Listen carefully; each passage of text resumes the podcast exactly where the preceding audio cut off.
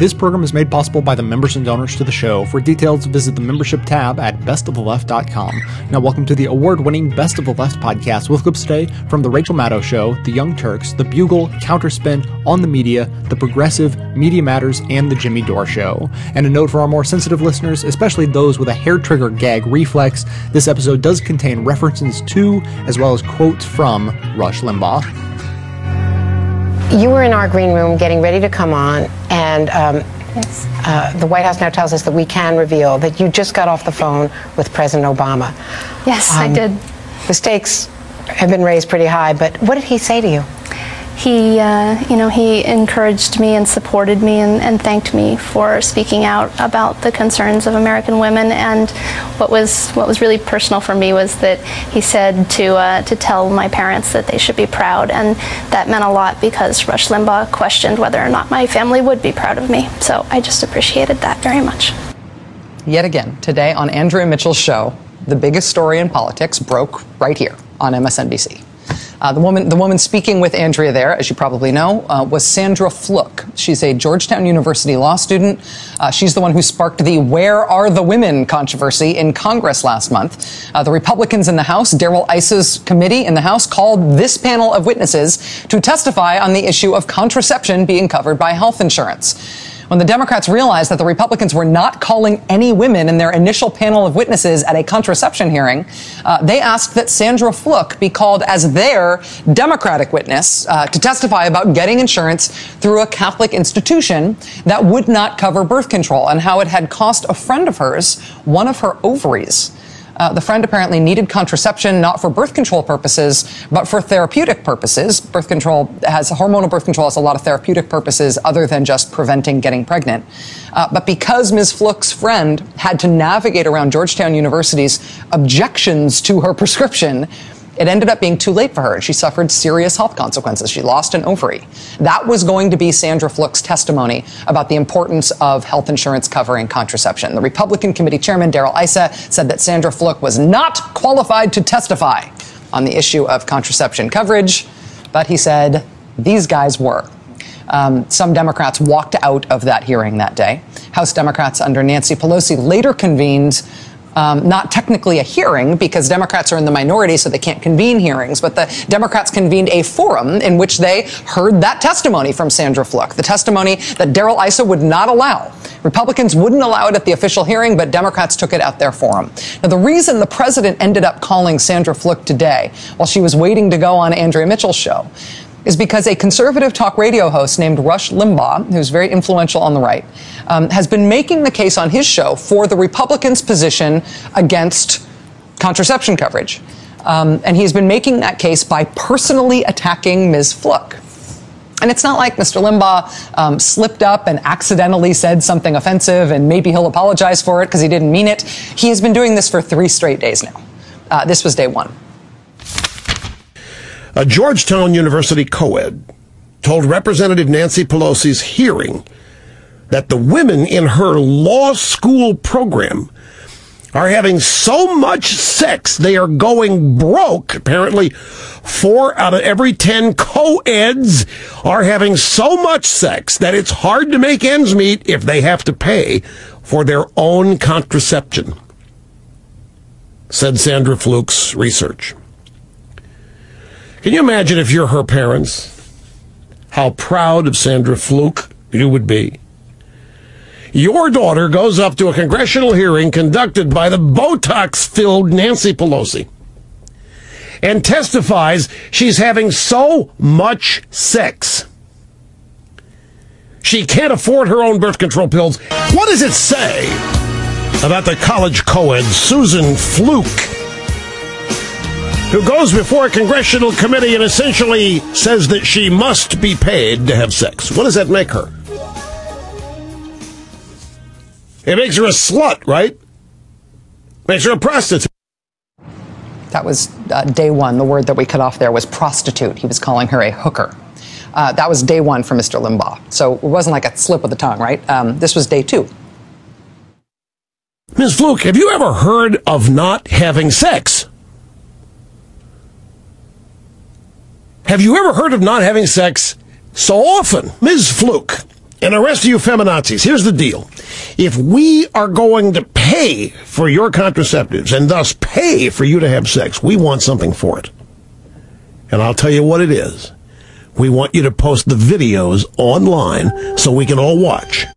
Uh, today, Mr. Limbaugh was still going for it. That was day two. Today, he's still going for it. Here's a sampling of what he had to say today. It's no different than if somebody knocked on my door that I don't know and said, you know what, I, I'm out of money. I, I can't afford birth control pills, and I'm, I'm supposed to have sex with three guys tonight. Okay, so after those remarks, and after uh, Democrats bringing attention to them by saying uh, they wanted Republicans to denounce these remarks or at least distance themselves from them, uh, President Obama today called Sandra Fluke to buoy her against these uh, kinds of attacks, which, after all, started because she wanted to testify on a public policy issue in Congress. Uh, and the president said specifically that her parents ought to be proud of her. Uh, which was, she said, was a nice thing in particular, given that the way Mr. Limbaugh had attacked her. And that was the biggest political news story of the day. The president weighing in on this situation and thereby implicitly putting Republicans on the spot to go ahead and say whether or not they believe it is attitudes like Mr. Limbaugh's about women and about sex and about birth control that are driving the Republican policy position that he supports, that are driving the anti contraception effort that's going on in Republican Party politics right now. And while I think that is legitimately big political news, the president weighing in here Here's the thing about the talk radio part of this. I, I, know a little bit about this from having been a talk radio host for years, but it doesn't take any expert knowledge here to know how this works. People like the talk radio host in question here, Mr. Limbaugh, are banking, literally banking. It is how they make their money. They are banking on you being offended by what they say. Mr. Limbaugh is trying to be provocative. He is trying to be offensive. He is trying to outrage you. He is trying to get you to talk about him, even if you don't listen to his radio show. He really wants to be very, very famous, even if it is for being a bad guy. This is what his radio show is for. This is what he does. He calls the First Lady, Michelle Obama, uppity. He calls combat veterans of Iraq and Afghanistan phony soldiers if they disagree with him on those wars. He made fun of Michael J. Fox's Parkinson's disease and said that Michael J. Fox was faking the effects of that disease for effect. A person does not say stuff like this and act like this accidentally. You don't stumble into positions like that, right? It was because Mr. Limbaugh did not get enough attention for calling this Georgetown law student a prostitute and a slut that he went back the next day and tried to get some more attention by saying anybody who wants insurance coverage for contraception ought to be forced to put their sex tapes online so he can enjoy them. A person says a thing like that to provoke outrage. And it works. Outrage is provoked. Mr. Limbaugh's remarks have been denounced by everybody from the president of Georgetown University um, to the co-chair of the Republican Senate Campaign Committee uh, to his own advertisers. The blog Think Progress has been tracking reaction to Mr. Limbaugh's remarks uh, from his advertisers. At last count, four companies had decided to pull their advertising from Mr. Limbaugh's radio show. Another four had said they would look into the matter. And listen, when, when, when you shock people for a living, when that's your business plan, you are playing with fire a little bit. You can go too far. People do lose their shows. There's a reason why Glenn Beck is only on the internet now, right? And so maybe losing all these advertisers and being this over the top will be it for Rush Limbaugh. Maybe he's actually gone too far this time, and maybe he'll even apologize, but probably not. This is what he does for a living. He has done this for decades. And here's what I think might actually be the more important point here. The specific way in which Rush Limbaugh is being offensive on purpose to make everybody outraged exposes a big, underappreciated, and sort of embarrassing fact at the center of all of the politics on this issue, which is that I don't think he knows what birth control is. I mean, it, try, try to, I'm going to play one little part of it again. Try to listen to what he's saying here, not just for what's offensive about it, but listen to the argumentative point he is making. Listen to what he is trying to convince his listeners of when he says this. Listen. Ms. Fluke, have you ever heard of not having sex? Have you ever heard of not having sex so often? The women in her law school program are having so much sex they are going broke buying birth control pills. She's having so much sex she can't afford her own birth control pills, apparently. Four out of every 10 co-eds are having so much sex that it's hard to make ends meet if they have to pay for their own contraception. if you can put aside the fact here that Mr. Limbaugh is being mean, right? Remember, remember that sometimes people are being mean because the fact that they don't understand something makes them angry and it makes them act belligerently about it. I think Rush Limbaugh doesn't know what birth control is. I think he doesn't understand what he's talking about. I don't think he understands how contraception works. I think that Rush Limbaugh thinks you take a birth control pill to avoid getting pregnant each time you have sex. So the more times you have sex, the more birth control pills you need. I mean, we're talking about birth control that is prescribed. That's the whole point here. Prescription medication. That's why it would need to be covered by your health insurance. But you don't like get a new IUD every time you're going to have sex. You don't have to go buy an individual birth control pill to cover each sexual incident which might result in you becoming pregnant. You just take one pill every day. It's a prescription deal, right? You take a birth control pill every day, even if you're not going to have sex at all that day, or even if you're going to have sex a thousand times that day. You just need the one pill for that day. You don't need more birth control to keep you not pregnant for more sex. Have you ever heard of not having sex so often? It doesn't matter how often you have sex. That does not increase the number of birth control pills you have to take. And so, yes, Rush Limbaugh is acting like a jerk to make us all mad. Everybody's mad, as we should be, right? But more importantly, in showing his ignorance, he is helping us get back to the real problem of this debate, generally. The heart of this issue is the fact that you're bad at this, Rush Limbaugh. you don't even understand how babies are made, let alone how people can have sex without making a baby. And you would like the government to take over decision making on these issues on your say so. And you don't get it in your you biologically don't get it you just don't understand it you were absent that day in your radio studio or, or on capitol hill or on the campaign trail or in the state legislatures these guys are saying we know best Government should be making these decisions about women's health. We've got it all figured out. And frankly, this is not a talk radio problem. This is also Mitt Romney's problem on this issue. Mitt Romney told Mike Huckabee that he would absolutely support a constitutional amendment that would define a fertilized egg as a person personhood thing, right? Even before Mississippi voted that down, Mitt Romney said he would have supported that at the state level when he was governor of Massachusetts. Mississippi said no to personhood because the personhood amendment wouldn't just ban all abortion. A personhood amendment would probably ban hormonal contraception as well. And Mitt Romney says he is all for contraception, but he would support personhood.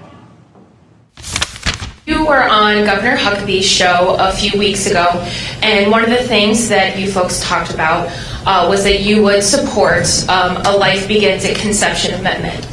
Now, that would essentially mean banning most forms of birth control. 98% of American women, including me, use birth control. So, could you help me understand why you oppose the use of birth control? I don't. I'm sorry, life begins at conception. Birth control prevents conception. What she's asking Mitt Romney is the right question. And he has no idea what she is talking about. You can see he looks puzzled and he kind of makes the joke and looks around. Is there something I'm not getting here? Yes, there's something you're not getting here. Mitt Romney does not understand how contraception works. This is how the birth control pill works. Eh, it's how the IUD works. It's how the morning after pill works. This is how the, that ring thing your girlfriend told you about that you didn't totally understand. This is how that works. This is how birth control that is used by the vast majority of American women works. This is how hormonal birth control works. This is how the birth control works that Mitt Romney told Mike Huckabee he would like to make illegal when he said he supports a life begins at conception constitutional amendment. That's what we tried to explain with the man cave diagram, right, way back in the day. Mitt Romney doesn't understand what contraception is, and he is running for president. Rush Limbaugh also does not understand what contraception is, and he, right now, is reveling in the nation being so outraged about all the offensive things he said about it in the last few days. And President Obama, he made national news today by calling the woman Rush Limbaugh has been calling a slut and a prostitute and attacking on his radio show. The president making news by calling that woman before she went on Andrea Mitchell's show today, thereby weighing into this dispute. Now, does President Obama understand what contraception is and how it works? I don't know. I kind of assume that he does. But the point is that there is a difference between the two parties on this issue right now. And it maybe doesn't matter if he gets it because he's not and the Democrats aren't playing doctor on this issue. They are not saying that the government should be the ones who make the decisions about contraception and how your lady parts work. You should make that decision with your doctor privately. Government doesn't have a role there. And so, yes, Rush Limbaugh is a jerk. But more importantly, Rush Limbaugh is a dummy. And if you want government making decisions on childbirth and abortion and fertility and contraception, you being a dummy is a way bigger problem than you being a jerk. Once there was this girl As an anti consumerism advocate, I'd like to encourage you to shop less, don't buy things you don't need, and only buy the necessities from local, independently owned businesses. That said, if you don't take this good advice, then at least there's a way to shop that helps support this show at the same time. Simply click through to Amazon.com, just one of the major companies under constant boycott by one liberal cause or another, from the banner posted at bestoftheleft.com. Better yet, click through just once and bookmark that link to use every time you shop. Your shopping experience will be identical to normal. It will cost you nothing extra, but 7 to 8% of the cost of your order in soulless corporate blood money will be siphoned off and used to tremendously support the production of this show. Thanks for doing the right thing, whatever you consider that to be.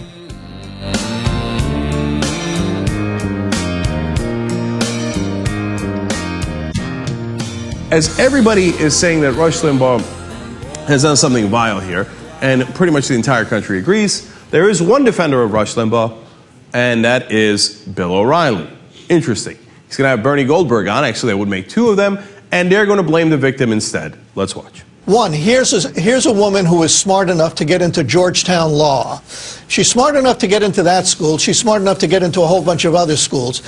Yet she thinks that a Catholic university, which she consciously decided to attend, should change its values to suit to suit her. That discussion isn't really yeah, and, and, just let me, and, and the reason in- in she any did serious that way. is she knew that Georgetown's insurance policies that cover students did not include contraception when she there should be- agreed to go to the school. There should be more of a discussion about that. Really? So wait, first of all, it's her fault. Second of all, she planned this out years ahead of time. I got it. I'll specifically go to a law school that doesn't cover contraception, so I can make a big issue of that if the Republicans decide many, many years later to randomly try to take away contraception coverage. How in the world would she have possibly guessed that? Like maybe she okay, their maybe their conspiracy theory doesn't involve the Republicans. It's just that she was going to fight this lonesome battle to get Georgetown to cover contraception since it's a Jesuit school. That's no, she picked Georgetown Law School because it's a great law school. What was she supposed to do? Go to Podunk Law School on the contraception issue alone? People don't do these weird conspiracies, uh, except Republicans. That's, I, guess, why they're projecting. They're like, that's why we would have gone there. So we can then say, oh, look at what the liberals did to us. But the reality is, normal people don't think that way. This was not some crazy conspiracy hatched by Sandra Flux so that she can go to law school, so she can complain about the contraception, she can set up a trap for all the Republicans, and then get Rush Limbaugh to call her a slut so that he, you know, she can get Rush Limbaugh. If she did that, she's the smartest person in the country, and we should make her president. But they go on with their madness here. Where's the discussion about what other products can the federal government require businesses to give out for free? That's that's a very important question. That's what I said on That's Friday. not- I mean, if you're going to say Exactly. this is under the banner of women's health, all right, then there's a whole bunch of other products that are under the banner of not only women's health, but men's health. So where does it end? This woman also, again, and she, she was very civil in her testimony. I Yeah. have no problem with that. My only problem is with the content of what she said. Uh, she is a poster person for the Entitlement Society. Let's have a discussion about that. I, I, these guys make my head hurt. All right, so let's establish a couple of facts here. Number one, she is not asking for things to be given to her for free. So, for example, if you're a Catholic hospital, what the rule says is that since your employer normally gives you certain things like health care coverage, part of that health care coverage is going to be contraception. And the Catholic hospital doesn't even have to pay for it. The insurance company pays for it because it saves them money. So, what, how's the taxpayer paying any money for this? They're not. They just made it up. Rush Limbaugh, Bill O'Reilly, Fox News, they made that part up. It's just not true. Second of all, this isn't like, hey, give me some sneakers. As Rush Limbaugh said. No, this is I get health care coverage for my hospital, or in her case, she's a student, and as part of her tuition, she gets some health care coverage. And part of that health care coverage is, for example, you know, breast cancer screenings, possibly contraception. If she has a heart attack, they cover. What, what are they going to cover? Oh, entitlement society. You have a heart attack at Georgetown, and they expect to take you to the hospital and get some medical treatment. Yeah, yeah, because you're a student there. That's how it works. And this isn't some sort of entitlement grab. This is everything. But if you're an employee, it's part of your package. If you're a student, it's part of your tuition. So you're paying into it, and in this case, the insurance company is covering it. The taxpayers aren't giving these people anything extra. Stop making things up, Fox News.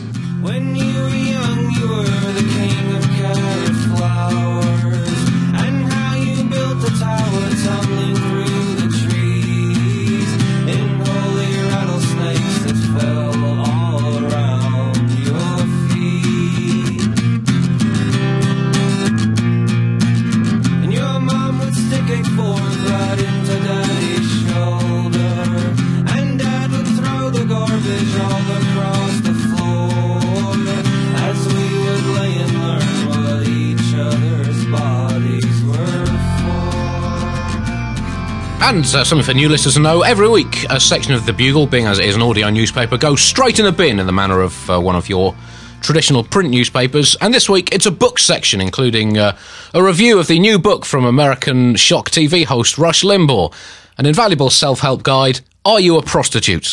a step by step guide to working out whether you are or are not selling your body for sex for a living. Fully updated and including a special additional chapter including what? Are you sure you're not a prostitute? Absolutely sure, because I think you might be a prostitute. Come over here and let me run my prostitute meter over you. Yup, as I thought, you are a prostitute. uh, so I've got the book here. Uh, John, let's find out if, if you yourself Okay. are a prostitute. Yeah, happy, happy to. Have you ever used any form of birth control? Um, yes, I have. Yeah, Prostitute. Oh. Have you ever used medicine? Yeah. I have to admit, I have. Prostitute. You wanted to stay alive so you could do some more whoring. have you ever been paid money for work? Yeah, I have. Prostitute! you take money for one thing, you've opened that moral vortex, John. You were probably taking it for having thrumperdunks with someone as well. Do you think women should have the vote? I'm putting you on the spot here, John. Yeah, yeah. yeah, oh, there's a man who's been married within the last year. Prostitute! Did we have state funded birth control before women had the vote? No, no, no. Have you ever been or will you potentially ever be married? Yes. Prostitute! All that shit about sharing sharing everything you've got. If that's not a mum money or property for humping exchange, I don't know what is. And final question, are you a woman? No. You're off the hook. Oh, right up to that point, I felt like Julia Roberts in Pretty Woman, Andy. and you look like her as well, John. Save me, Richard Gere. Save me from myself. I never knew you could carry a dress like that.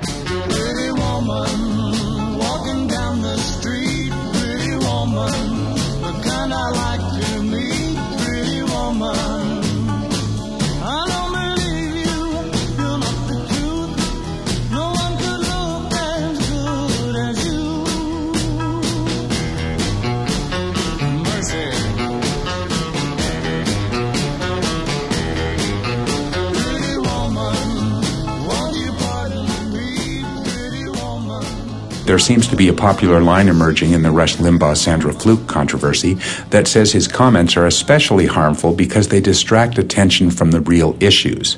As conservative columnist Kathleen Parker put it in the Washington Post on March 4th, quote, inadvertently, Limbaugh helped advance the argument from the left that Republicans are waging a war against women. He has given his feminazis justification for their claims that conservatives hate women, close quote. According to conservative pundit Peggy Noonan on ABC's This Week on March 4th, what Limbaugh said was destructive because, quote, it confused the issue. It played into this trope that the Republicans have a war on women. No, they don't, but he made it look that way, close quote.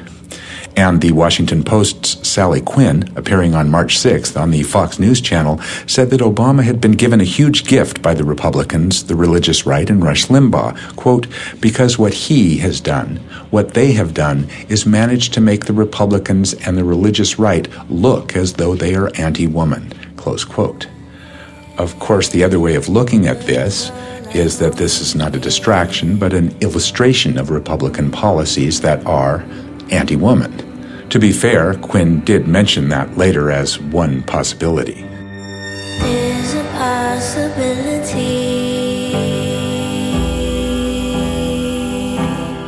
I hope you enjoyed this show, but also consider it a valuable tool for not only aggregating, but more importantly, amplifying our view of progressive politics in the world. So if that's true, I ask you to support this work by becoming a member of the show at whatever level you're able, as anything from a basic leftist up through the ranks of socialist, communist, Satanist, or even the most reviled level of support, George Soros.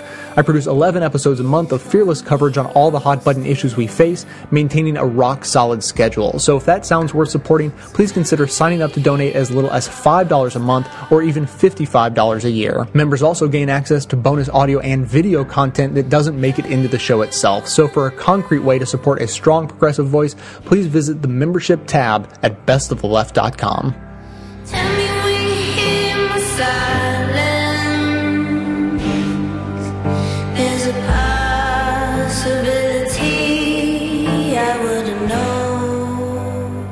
Last week, in a quintessential display of his sense of humor and proportion, radio strongman Rush Limbaugh went nutso on Georgetown law student Sandra Fluke, who'd had the temerity to seek health coverage for birth control pills. What does it say about the college co-ed Susan Fluke, who goes before a congressional committee and essentially says that she must be paid to have sex? What does that make her? It makes her a slut, right? Makes her a prostitute. She wants to be paid to have sex. Limbaugh apologized twice for what he characterized as a poor choice of words, but no one was buying. Literally, by week's end, shamed by the uproar in the media, both social and mainstream, more than 40 advertisers had bailed from the program. But before that mass exodus began, blogger Ellie Reeve of theatlanticwire.com phoned advertisers to see what plans they had. And what she found was surprising. Many of the sponsors told her they weren't sponsors at all, at least not intentionally. Netflix offered a really detailed explanation, which was the ad had accidentally been dropped in during the half hour break where they read the news and the weather and stuff like that. Amberen, it's a weight loss supplement. They say that they're a bulk buyer of ads, that they buy remnant ads and they have no choice over when those air. Goodwill, on the other hand, said that they had bought ads on a sister station of the radio station I listened to, WMAL in DC, and that the ads had accidentally aired on Rush Limbaugh's show. And what about Geico, which is one of the big broadcast advertisers in the country? You heard one of their ads on his show, right? That's right. Geico said that since 2004, they have made sure not to advertise on Rush's show. But if you go and, and you Google it off and on, you there have been the controversies over Geico advertising on Rush Limbaugh's show. It's an ongoing problem. Would it be fair to say that uh, their explanation did not correspond with your reporting on this issue? I'll put it this way if it's a mistake, it happens a lot. It's happened over and over and over. What have we learned through this exercise? The power of social media. If you look at the Facebook pages of these advertisers, the small ones especially, their pages are filled with angry people, mostly women, saying, How could you associate with these kind of comments? So you can understand why they responded so quickly, even after Limbaugh apologized. Here's a question for you Does this teach you about being careful with your words? Yes, especially since I write on a blog, we write very fast. There's always a temptation to come up with something really catchy as a way to describe somebody. I will not be going with slut or prostitute, that's for sure. Probably a very good move. Thank you very much, Ellie. Thank you, Bob. Ellie Reeve blogs for theatlanticwire.com. If what advertisers told her is true, that they were accidental underwriters of Rush's rush to judgment, and brands that spend millions of dollars on radio commercials don't even know what they're buying, this suggests an obvious follow up question. Huh? Yet Kim Vasey, director of radio ad purchases for the media buying giant Group M Media, says the denials are quite plausible. Because if you're buying a program such as a Rush, we know exactly where that spot is running if we buy program specific. If we're just buying day part, morning, midday, afternoon, across a thousand radio stations around the country, you may lose sight of where that may inadvertently end up. I can see how an advertiser would have his spots fall on ears that he hadn't specifically requested. But I also know that advertisers care deeply about what they call the editorial environment. Advertisers who might advertise, for example, in People magazine might not want to advertise an mm-hmm. outlaw biker. Aren't there advertisers who make clear to their media buying houses that they don't want any part of a controversial talk show like Rush Limbaugh's? Yes, and generally on the traffic instructions that go to the stations, there will be a space on that page for a, an advertiser to write down all the different types of programs that they do not want to be in. Unfortunately, in several situations, what happened with the Rush Limbaugh show is that those traffic instructions were not really being adhered to correctly, and they inadvertently fell into a show Now, there has been quite an, an exodus of advertisers. Between 40 and quite a bit more than 40 have been reported. Do you think this could kill the program? It's happened before. You know, there's been situations with Rush specifically before. There's been situations with other uh, talk show personalities like Michael Savage, Dr. Laura over time. Um, you know, the biggest uh, offense, I guess, was with Imus, and that actually, you know, was the demise of his show. Certainly, it will have an impact on their, you know, bottom line revenue for quite some time. Now, Limbaugh thundered for his audience that uh, he doesn't care about this because he's got 18,000 advertisers just champing at the bit to be on the Rush Limbaugh show. Has your phone been ringing off the hook with 18,000 advertisers trying to buy time? Not one. And in fact, I did receive a call, however, from one of the, the companies that we do business with that has inventory. Could you reproduce for me the sort of tone of voice? Hey, Kim, this probably doesn't come as a big surprise to you, but uh, in case you do have any advertisers out there, I have plenty of spots to sell you um, if you want to uh, have a great deal on inventory. Fire sale, everything must go? I think I could probably get it for less than fire sale prices, like zero dollars. yeah, but Yikes. I, I didn't have one single taker. All right, Kim. Thank you so much. You're welcome.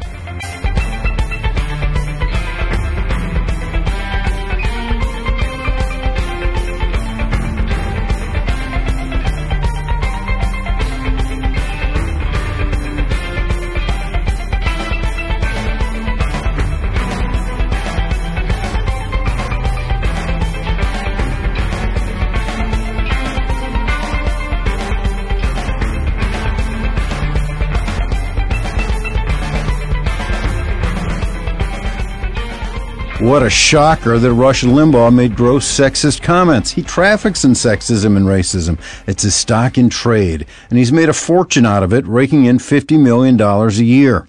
But now this primitive blowhard has stepped over the line even for him with his hideous remarks about Georgetown Law School student Sandra Fluke. And at last he's getting at least a measure of comeuppance from advertisers.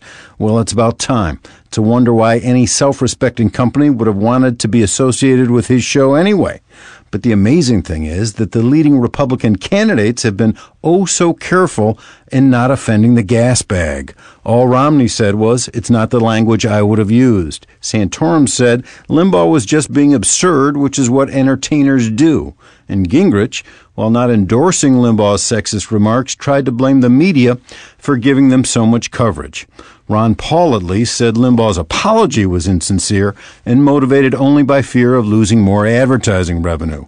But all the candidates missed an opportunity to say this kind of language is intolerable and offensive to women all over the country. Only John McCain denounced Limbaugh in such terms. And McCain, he's not running this year. I'm Matt Rothschild, and that's how I see it.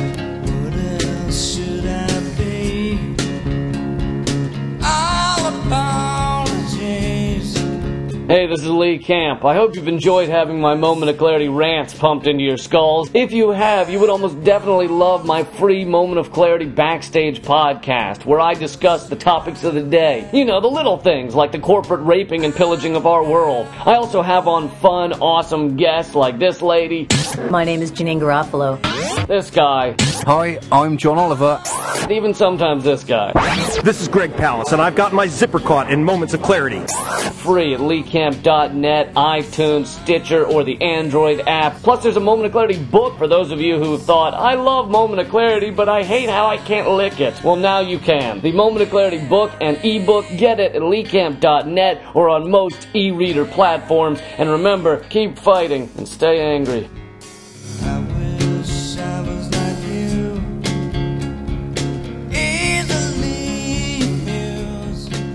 I was late to work today, um, and it was because I had a really nice lunch. I had a really nice lunch with this guy. Uh, that's me and conservative columnist Cal Thomas, who I met today in person for the first time. We had a really nice lunch. Um, and I feel okay talking about this publicly because Mr. Thomas wrote a column about the fact that we were going to do this. So everybody who cares about us having lunch uh, knows about it already. The reason we met today is because Mr. Thomas made a comment about me at CPAC this year, uh, an insulting comment, and he felt bad about it once he said it. He called me the following morning and he apologized to me. His apology was really contrite and really kind. He then went a step further and wrote about it publicly, apologizing again in print in an unqualified, totally sincere way. He said, quote, I had embarrassed myself and was a bad example to those who read my column and expect better from me. An apology like that is a really easy apology to accept. I mean, if you if you believe that people screw up and that apologizing is the right way to deal with a screw up, then it's it's very simple. When you are confronted with a sincere, uncomplicated apology, it is the easiest thing in the world to accept that. A good apology, a real apology, essentially erases the mistake. I mean, you don't forget it happened, but you really do forgive it. It's not hard. You move on. You learn from the experience. And you sometimes get a nice lunch with a big, tall conservative guy who turns out to be very nice and very funny. Anyway, a, sincere apology, I have always felt, is, is like magic. It really does make bad things go away. That said, an insincere apology or a bad apology does not work the same kind of magic which is why conservative radio host Rush Limbaugh is still in the news today. Still losing major advertisers, at least nine at last count, and today, for the first time, losing radio stations that carried his program. The Huffington Post reporting tonight on two radio stations announcing plans to drop Mr. Limbaugh's program. And he's now facing the possibility that he could be dropped from Armed Forces Radio, which is a really important place to be if you are in political talk radio.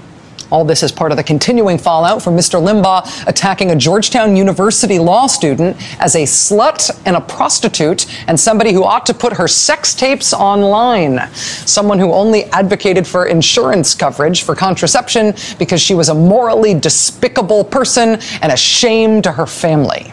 Mr. Limbaugh made those attacks over three consecutive days during his show last week.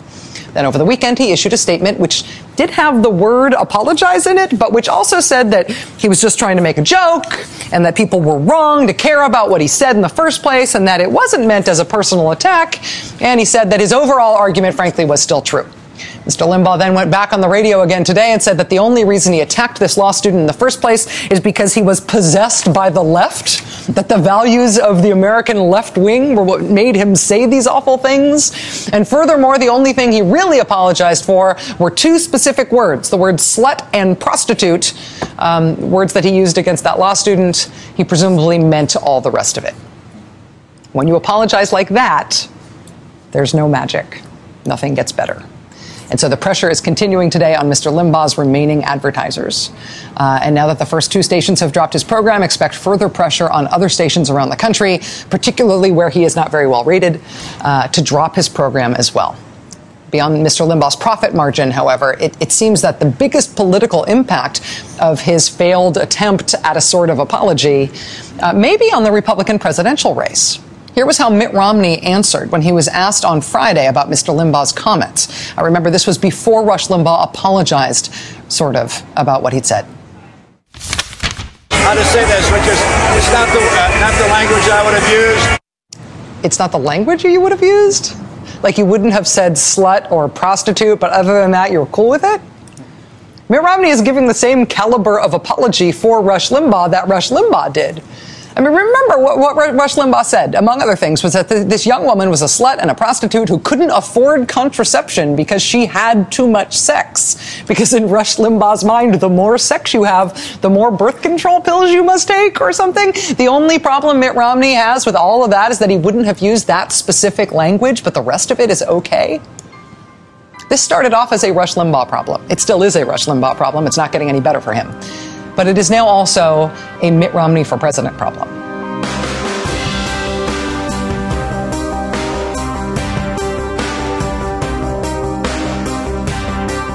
This is the Media Matters Minute. I'm Bradley Herring. Rush Limbaugh continued his misogynistic tirade this week. He went after Alexandra Petri of the Washington Post. Her recent article suggested Limbaugh had accepted advertising from AshleyMadison.com, a service aimed towards men and women looking to have affairs. Here's Limbaugh's reaction. Ms. Petri, I, don't- I don't know who feeds you your information. I have a pretty good guess. But you might you might want to double check here because you've written something that's patently false. It's an out and out lie, complete with your bi itchy opinion in it, and it is untrue. Limbaugh also attacked author Tracy McMillan. He criticized her for being an overeducated white woman and even created a new term for her. We had a story this week from a recently college graduated authorette claiming that the private sector is the only area, it's the last remaining place where the government doesn't have any say so.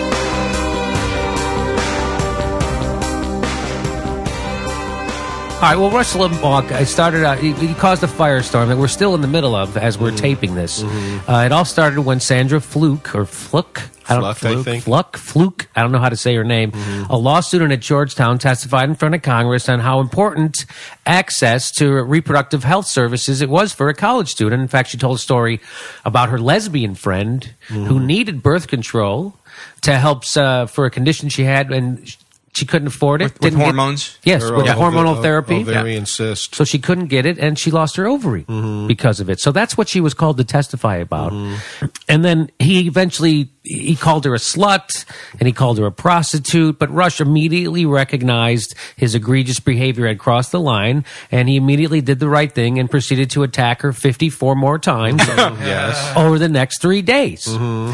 And then he waited until his advertisers advertisers started jumping ship and then courageously stepped up and offered an insincere apology, proving the old axiom that no man stands taller than when he insincerely apologized to stop the money drain. And I just first, um, can I just say, Rush lost sponsors over this. Really, they weren't listening all those other times. Is this where they draw the line? Sure, you can say hateful things about minorities, the poor, and women for years and years. Mm-hmm. But, sir, the moment you say prostitutes, you have crossed the line, a line in which you got caught. I, I, I you know, Rush Limbaugh, to his defense, he normally does walk that fine line mm. between ugly, hateful slander and losing mattress advertisers. he does like to walk that line. So you want so we should we hear some let's hear some of it, some of the stuff that he said. Okay, I know we've all heard it, Amir, but this is here's how it all started. What does it say about the college co-ed Susan Fluke, who goes before a congressional committee and essentially says that she must be paid to have sex? What does that make her? It makes her a slut, right? Makes her a prostitute. She wants to be paid to have sex. And what does it say about a bloated drug addict who tells blatant lies in order to smear and intimidate a female law student? I don't have an answer. Anybody? I think that, um, uh, you know, speaking of God and tornadoes, I could feel the presence of God in that music that was playing behind him because it was like, that's like, I assume that's the music of like, you've got to wrap it up We're going to commercial. Uh-huh. So it was God coming in in the form of music. Don't stop talking, Rush. Go to a commercial. Yeah. But he, he ignored it. It was already at 10. Yeah. The volume was already at 10. That was that was God trying to uh, lay down the sledgehammer. Yes. Yeah. And Peter Gabriel was quite upset. He when was he, when he heard Oh, was that Peter Gabriel Yeah, music that in was the the, movie? Sledgehammer, Yes, or the, Oh. the song Sledgehammer. and He was very upset when he found Oh. out that. I think uh, he had his music pulled from the show or yeah. something like that. I didn't know you could do that. I thought that once Well, you he lot- requested that it not be. Well, speaking of the Bible, a lot of uh, Peter Gabriel's um teachings are revealed in Genesis. Oh, Because he used to be the head of Genesis, Used in folks, in case you don't know anything about I prog thought- rock. I, I love that you refer to him as the head of Genesis. Phil Collins was the was Phil Collins he was demoted the- eventually. No, Phil he had- Collins was the drummer, and Peter Gabriel was the lead, lead singer, singer. of Genesis. But Gabriel left in the mid '70s, and, And Phil, Phil Collins, Collins took over. Genesis. Then but he it was originally president. Peter Gabriel. Yeah, he was the vice president of Genesis. he was, you know, they have elections. It's a democracy. Yeah. that seems fair. That's how rock and roll is. okay. So he said he said a lot of things. Now th- uh, these are the two major things that people are upset. That and then this. He said this. She's having so much sex she can't afford the contraception. She wants you and me and the taxpayers to pay her to have sex. What does that make us? Oh, no. We're the pimps. If we're going to have to pay for this, then we want something in return, Ms. Fluke. And that would be the videos of all this sex posted online so we can see what we are getting for our money. No, that's not creepy at all. he has managed to be hateful and creepy at the. At, well, I suppose hateful and creepy kind of always go together. He's, he says it one more time. He says it one more time. Even creepy. It's not, to he's me. put them together like a peanut butter cup. which he knows a lot about. hey, you got your hate in my misogyny. You got your misogyny in my hate. it's called the Rush Limbaugh Show. Okay, so here's he said it even a little creepier uh, uh, later. If we are going to pay for your contraceptives and thus pay for you to have sex, we want something for it. And I'll tell you what it is. We want you to post the videos online so we can all watch. Just, whew, just gives, Wow. uh, gives me the cr- uh, cringies. I just Yeah. cringe every time. It's this old man talking about a young, pretty girl who was smart. She's got forty degrees. Right. And, and and you know, and and all of his hate is um um obscures the fact that that he's really misrepresenting her. You know, he, he that Yes. she wasn't talking about having sex, and that No. she wants. And also, as uh, Rachel Maddow and others have pointed out, he seems to think that. That the the way birth control works is you take a pill right before you have sex. Right. That's- that's not how it So, like a, a woman having a lot of sex needs a lot of birth control pills. Right. Uh, it's funny that he thinks Uh, that, right? mm. So why? why is this, Well, because his experience with birth control is just the fact that he's Rush Limbaugh. well, he takes Viagra's, right? But he Uh, got caught taking yeah, to he was he was a sex tourist. in the Central America. Yes. Are you serious? Yes. Yeah. So when he was coming back from Central America, he brought with him like a uh, a ton of uh, Viagra, and so Now, is that fact that he was a sex tourist in Central America? That's fact as far as the Jimmy it's- Dore show yeah, is concerned. As far as, I'm I'd let willing him- to speculate. I on can that. believe it because I'd like to go to court and have him sue me over that. Yeah, Well, actually, the um, the sex workers there, uh, for the first time ever, they refused to say uh, "me love you long time." So love you five minutes. so he was coming back into the country with all this Viagra that I think that he had purchased down there, and they were like, "Hey, you can't, you can't do, you can't bring in a prescription drug into America unless it has your name on it." And it didn't. So that's what. That's how he got. Cause he, I heard it was like fifty eight hundred pills or something. Well, that's like the reason um, I, I don't go to the brothels down there because I've heard they've gotten really touristy. Okay, he said he, he he said this too. 30 years old, a student at Georgetown Law, who admits to have so much sex that she can't afford it anymore.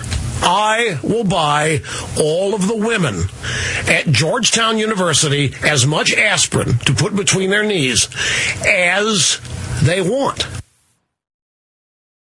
Wow. Just silence. Just silence. But he has a good excuse. You know, he, he has a good excuse of why he said this. Right? Ready? I use satire. Okay, that's there you but, go. But not in that case, though. He uses 'Cause I satire. didn't. I didn't. So I just want to give you an example of. Uh, of I thought satire was funny. Here's here's his ready. If we are going to pay for your contraceptives and thus pay for you to have sex, we want something for it. And I'll tell you what it is. We want you to post the videos online so we can all watch. I use satire.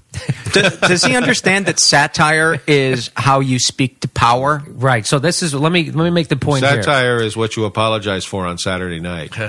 So now people, and we're going to get to the, we're going to get to those points later with Howard Kurtz. Uh, so let me let me go ahead and make the this. Let's just say it right now that people are going, "Hey, Bill." Ma-" Well, I'll play it. I'll, I'll play the thing about Bill Many conservatives, while not condoning Limbaugh's comments, question whether there is a double standard at play.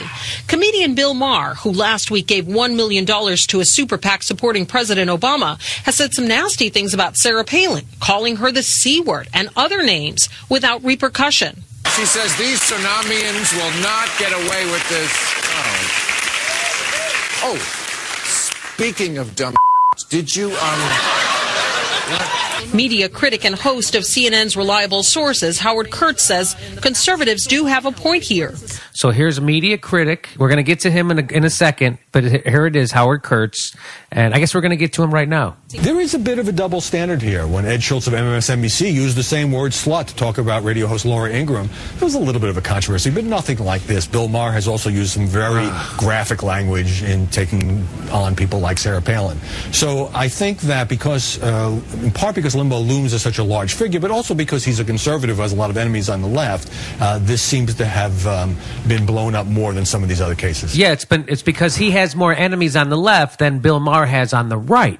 That's what that's what he's And saying. also, that's um, what that's what Howard Kurtz has just fing said. Uh, so let me, and let me explain why this is wrong, Frank, for people. The difference between what Bill Maher did and what Rush Limbaugh did is when you're you when you ridicule someone who's in power and has power, that's called comedy. When you ridicule someone who is powerless, that's called bullying. Mm-hmm. That's called bullying and intimidation. And that's exactly what Rush Limbaugh was doing. He wasn't being satirical. He wasn't being funny. He was being creepy, hateful, and slanderous. And so that's the difference. And what Ed Schultz did was just stupid, right? Mm-hmm. Because Laura Ingraham actually has more power and is more popularity. and- and- At worst, they're equal. And well, well, uh, um, Ed Schultz said it uh, one time in the middle of a thing, and, and it was wrong for him to say it. He apologized. He took himself off the air Voluntarily. He, he since he he gave a profuse apology. He apologized to, To her Laura personally. Ingraham, and she accepted his apology. Personally, he he personally apologized to her, and. Rush Limbaugh, as we just listened to, went on and on and on and on about this for three days. How you can say that it's a double standard or it's the same Right. thing is just crazy. Well, that's why that's crazy. And, That's- and that's Sandra uh, Fluke, or however you pronounce her last Yes. name, did not choose to appear uh, in the media. She was asked to testify. If I'm Yes. if I'm not right. mistaken. And, well, her her her her initial uh, so-called fame came from the fact that she was supposed to testify before a Senate committee, and Darrell Issa wouldn't allow her to testify, and they had that committee of all like seven men and About reproductive about rights, reproductive not a single rights, not woman. a single woman, and that's it's really Darrell Issa who started this whole thing. Yeah. Yes, and people are saying that sa- that the Obama administration orchestrated all this. They put I know. I can't believe that people are saying that. They put they put they're not that well organized. They're saying that she, he he put her they put her out there. They knew that they knew that first of all Darrell Issa wouldn't allow her to testify. Mm-hmm. Secondly, they knew the right wing would make a big stink out of it. Mm-hmm. Thirdly, they knew Rush Limbaugh would reveal himself to be the maniacal, creepy, misogynistic Mm-hmm. a hole that he is. They they knew all that would happen when Mm-hmm. they had they didn't know any of that. None of this stuff. They, it's yeah, sure. They're that if they're that smart. right. I think the excuse me. I think the point that Paul makes. Uh, I just wanted to. Uh, I just wanted to enlarge on that a little bit. Uh, is uh, enlarge the word? Uh-huh. I. Uh, the thing with the thing with this woman, Sandra Fluke, is that she's unknown to the world except for this one thing. So she doesn't have a chance to do other Right. things like Rush Limbaugh can go and say anything he wants, or Right. Laura, Laura Ingraham. Right. But this Sandra Fluke is only known as a slut, as the woman who mm. Rush Limbaugh believes is a slut. Yes. So, so her reputation is damaged. Yes, and, and Sandra Fluke didn't choose to run for public office. Right. And when Ed Schultz called Laura Ingraham a slut, he called he he called her.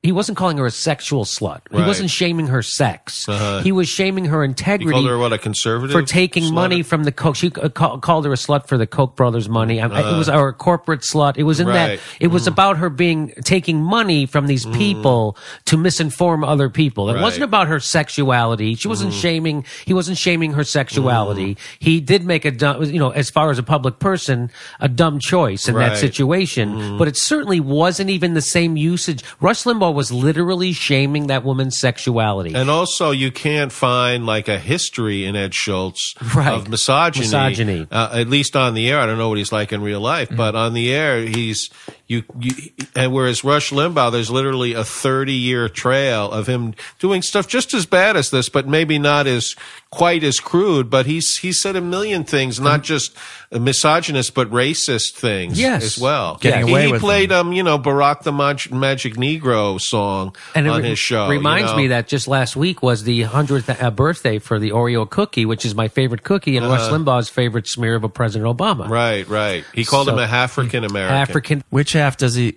does he hate more? I mean, I, I'm, I'm not sure. but he did. Rush did make an apology, so we have to we have to listen. I again sincerely apologize to Ms. Fluke for using those two words to describe her. The But you know, he doesn't apologize. The whole video Or, or the frequency Yeah. with which you hammered her. The, the three days over, three days over and over. It wasn't like he got uh, he got worked up into one segment and he ended up saying that stuff and he regretted it.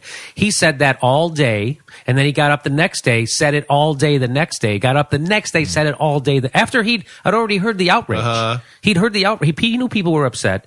So okay, the apology to her over the weekend was sincere. it was simply for using inappropriate words in a way I never do.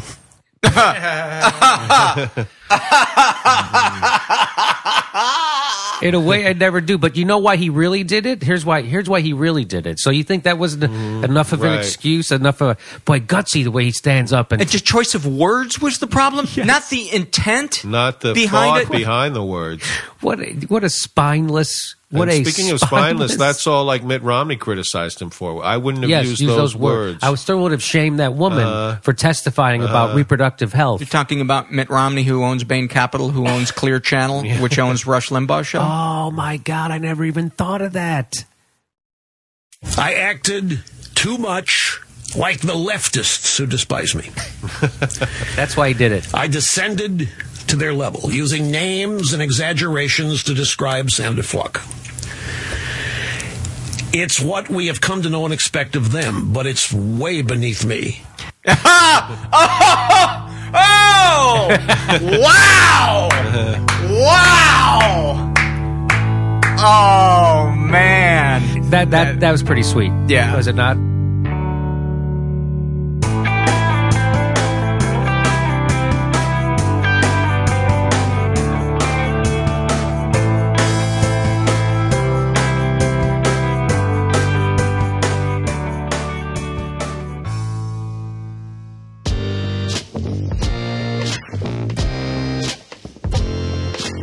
Hey Jay, it's Joe from Nanjing, China again. Just listened to the last podcast. Okay, I'll grant you, maybe the comparison is a little, you know, it's not necessarily balanced, but a couple points. Uh, and I said maybe. I don't necessarily agree with you. Sure, we can call what they did on the Dore Show a joke. She's really attractive, Yeah. right? And she's got such a nice smile. I felt so and sorry I hear she for really her. puts out. Too. I, I, I felt very sorry for her to standing behind her father, like giving that look. You know, like you, she's stuck with that father. But that's also what Rush Limbaugh said about his, and other people are saying about his, that it was satire, that it was a joke. And you may think that, you know, the comments were made not towards the daughter, but towards Rick Santorum himself. Okay, that's great, but then we're just going to make his daughter the sacrificial lamb. Okay, we're going to make jokes about his daughter, which were distasteful to get at Rick Santorum. I don't know. Doesn't seem quite right to me. And and the other thing too, now that this is all you know going on with Rush Limbaugh, the right, the self-righteous right, are just looking for ways to uh, uh, deflect from themselves and from what Rush Limbaugh said, and they're looking for anything. They're going after Bill Maher now for what he said and that he donated a million dollars to uh, Obama. But from somebody looking from the outside into what you are saying about it's not comparable, it was just a joke, what if they're not enlightened enough to see that? And they take what was said on the Jimmy Dore show and they conflate it and they, you know, make it bigger than it was. All I'm saying is if we're going to call people on the carpet for what they say on a radio show, just like they did with Rush Limbaugh, then I, I think we need to hold ourselves to the same standard. And I don't think what was said on the Jimmy Dore show is holding ourselves to that standard. Call it a joke if you want. Call it, you know, you didn't find it funny, nor did you find it distasteful. I did not find the joke from the Jimmy Dore show in question to be funny. I didn't find it offensive, but I also did not find it funny. Well, I did, and I think a lot of other people did, and I know everybody's going to tell me to lighten up, but I really think if we're going to hold everybody to a certain standard, then we need to hold ourselves to that standard too. That's my two cents. That's my rebuttal. Still love you all the way from Nanjing, China. Take care. Bye. Hi, Jay. This is Mara from Pittsburgh, and I'm calling about your response to the caller Joe from China. I must say I was a little disappointed. You tried to explain the joke, but I take it that we all know it was a joke, but that's not the point. So, what if instead of talking about Santorum's daughter, the joke had been about his son, say, or some other politician's son? And he said, Oh, you know, I heard he's a faggot, or I heard he's a fag. It doesn't matter whether he was trying to be funny. It's offensive and unacceptable. Why? Because these words have traditionally been used to target gay people as bad, dirty, not quite human, etc. The parallel here is that calling a woman a slut or saying that she puts out has also been used in the same way to marginalize, demonize, or otherwise put down women. We don't generally call men sluts or say that men put out, even when we may be criticizing their sexual behavior. No, those words and phrases are reserved for women in order to target them for ridicule, shame, or exclusion. So I think you were right that it's not the same thing as Limbaugh calling Sandra Fluke a slut and a prostitute. But it's not okay just because he's a progressive trying to make a joke. Every time we use those words, even in jest, we are perpetuating a stereotype that's harmful to women. Thanks, Jay. Keep up the good work. Bye. Hey Jay, uh, this is Patrick from uh, near Dallas. Every time I hear Rush Limbaugh talk, I, I want to get him an inhaler, but also he obviously has no concept of how contraception works. When he thinks that somehow if you have more sex, that you are are, are requiring additional contraception. And testifies she's having so much sex. She can't afford her own birth control pills. That was true in the 50s with condoms, but basically most people are on a monthly or a long-term contraception and the, the contraceptive costs are the same regardless of how much sex one would be having. And so obviously conservatives in view of a market economy would be wanting people to lower their unit costs. So anyone on contraception should just be having tons of sex. So it's, it's a less per unit cost. It's actually saving you money to have more sex. He's, he's got it completely backwards. And uh, anyway, that's my thoughts on the, uh, the uh, economics of uh, contraception. Thanks very much. I love the show. Bye. Hey Jay, this is Andrew um, from Brooklyn. I just got done listening to your latest podcast, which was awesome, the one about economics, where in the voicemail section you talked about the false comparison between the Jimmy Dore show and Rush Limbaugh, and I was hoping I could pose a question to you about a similar comparison and you get your opinion or maybe some of your listeners' opinions.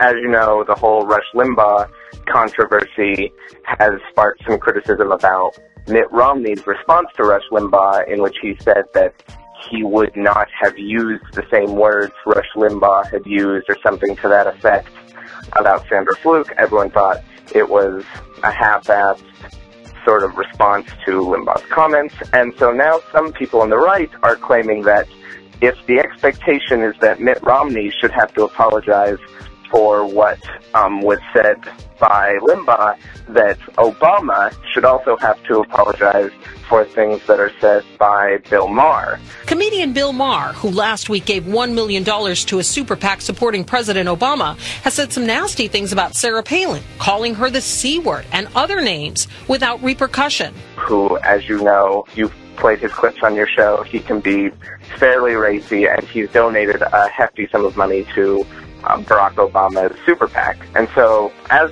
someone who's played those clips on your show, I was wondering if you might tell us if you think that is also a false comparison. Does Mark get a free pass just because he calls himself a comedian? Also, I like the thing you're doing now where you play the clips during the voicemail so everyone knows what we're talking about. I think that's cool. Thanks for doing what you do. Bye.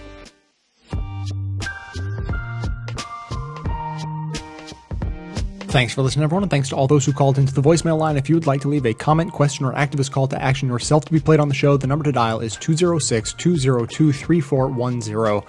So, uh, lots to respond to uh, as this conversation continues. And uh, so, I'm, I'm just going to go down the list. I got some notes here. So, to Joe from China, I think that our, our, our disagreement is less stark than it uh, appears. And, uh, and, and actually, that we have both done a, a bit of a bad job expressing our opinions. So I continue to think that the comparison uh, between what happened on the Jimmy Dore show and Rush Limbaugh's comments is such a profoundly bad comparison that it actually obscures the really good point that you're trying to make. And so, uh, so the one the one thing you said that I wanted to uh, actually uh, really point out was that you, that you said that I didn't find the joke distasteful, and so I, I dropped in the clip of myself uh, saying that I didn't find it offensive, and, uh, and, and if I had been asked the question or if I had thought to comment on it, uh, I, I, would have said that I did actually find it distasteful. I, I tr- sort of tried to get that point across by you know demonstrating how I sort of sighed, kind of a little bit in disgust, like eh, yeah I. I, I, see what you're trying to do with that joke, but it's not really for me, uh, that sort of thing. So, like, I, I actually did find it distasteful. I just didn't find it offensive. And within the last three days, I figured out why I didn't find it offensive. And, and, and the best reason I can come up with for why I didn't find it offensive was because not only that I'm a man, but I'm a relatively unenlightened man who has uh, not fully made the transition uh, away from my male privilege to to you know really embrace on, on a on a uh, fundamental level the the sort of empathy towards feminism that uh, that I'm working towards. So the truth is, I really should have been offended, and just wasn't really quite uh, on the ball enough to be offended by it instantaneously. I like I had to have people explain to me that I should have been offended, and now I've come to agree with that. So I think that there is a lot of nuance here to kind of parse through. And so when I say that the, that I found the joke uh, distasteful and and uh, and offensive, that doesn't mean that I think that the comedian in question should be asked to apologize. I don't, you know, I think I think that there there are two sides of this coin. One is intention, and one is perception and its larger effect on society. And so, as as Mara from P- Pittsburgh brought up, that every time words like that are used, they perpetuate negative stereotypes about women in society. And so that is on the perception slash effect side of the coin. And now Frank Conniff, who who made the joke, you know, he's c- coming from the uh, from the intention side. There's no question in my mind that he did not intend to inflict any uh, uh, any such harm on women in society, and his intention, I believe, was pure. And so, because of those intentions, I don't think that you know. I think it's possible to say that it was a, it was an offensive joke that does not rise to the level of demanding an apology the same way Rush Limbaugh's situation does. I think that the most you can ask from you know a comedian in this situation, or any comedian, or anyone, including myself, with any sort of uh, you know public platform, is that uh, they do the best with the knowledge they have and never stop trying to do better than that.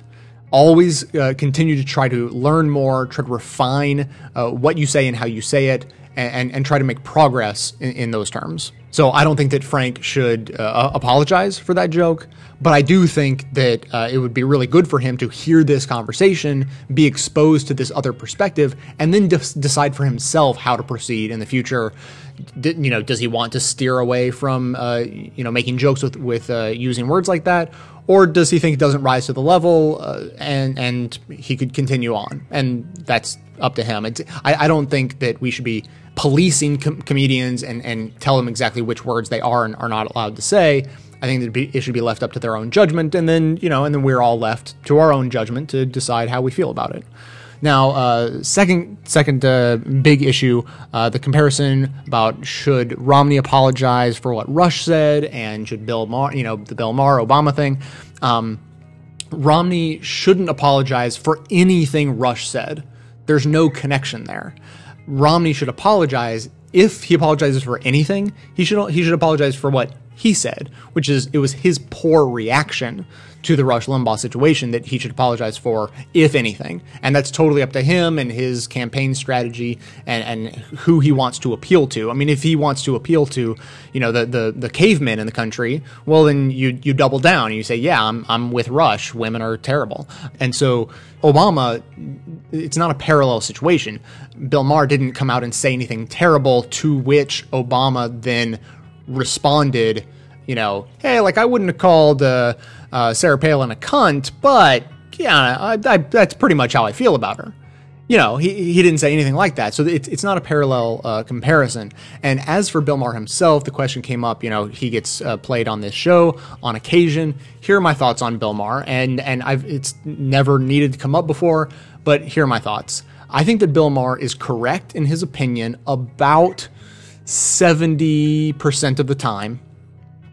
And I think that the way he conveys his opinions is correct about 15% of the time. Uh, you know, I think I think he's mostly right, uh, and then when he's wrong, I think he's spectacularly wrong. Uh, but then even when he's right, when he's given his opinions, I think he does it in such a terrible way that it makes me really, really cringe inside and uh, and and have this like special pit of anger uh, that that I save and reserve just to be directed at him.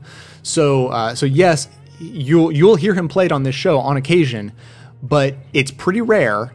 And the times that you hear it are the times that just barely pass that test, where there's the correlation between his opinions being correct and the way he conveys those opinions also being correct.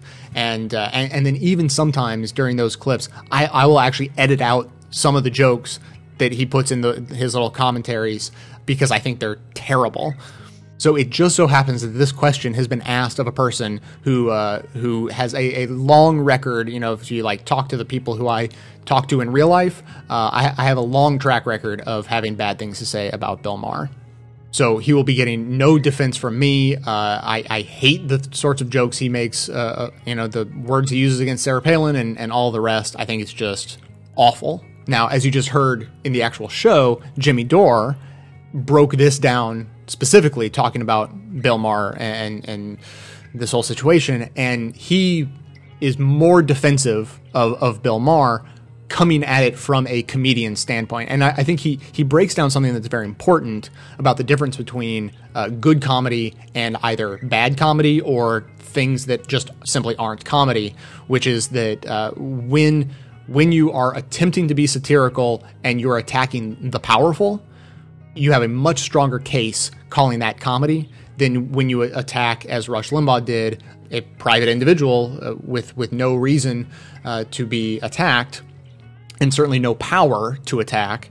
That's just bullying.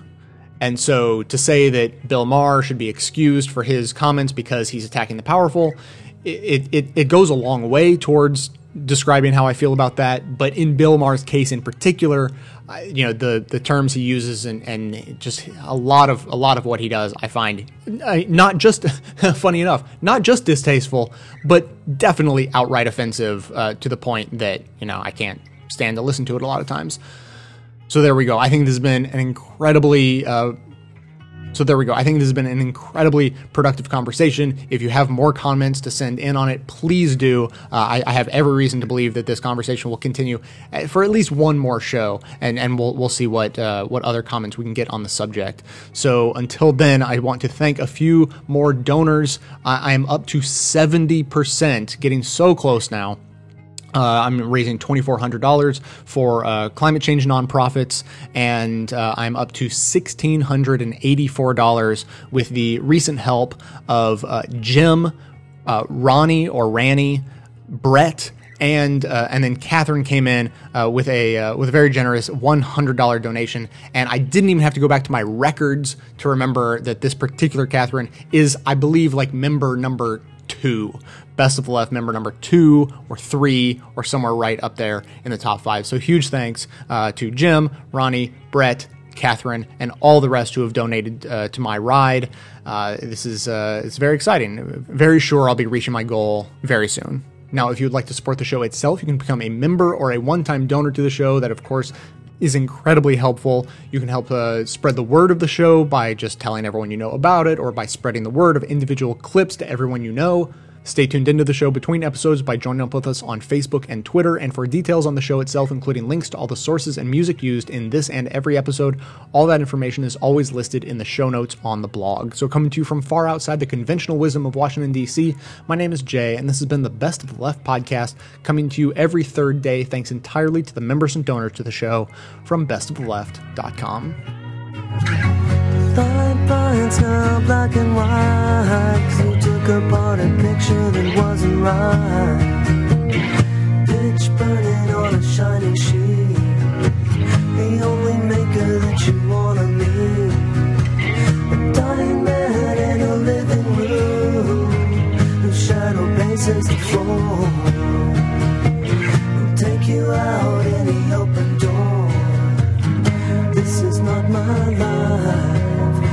just a fond farewell to a friend.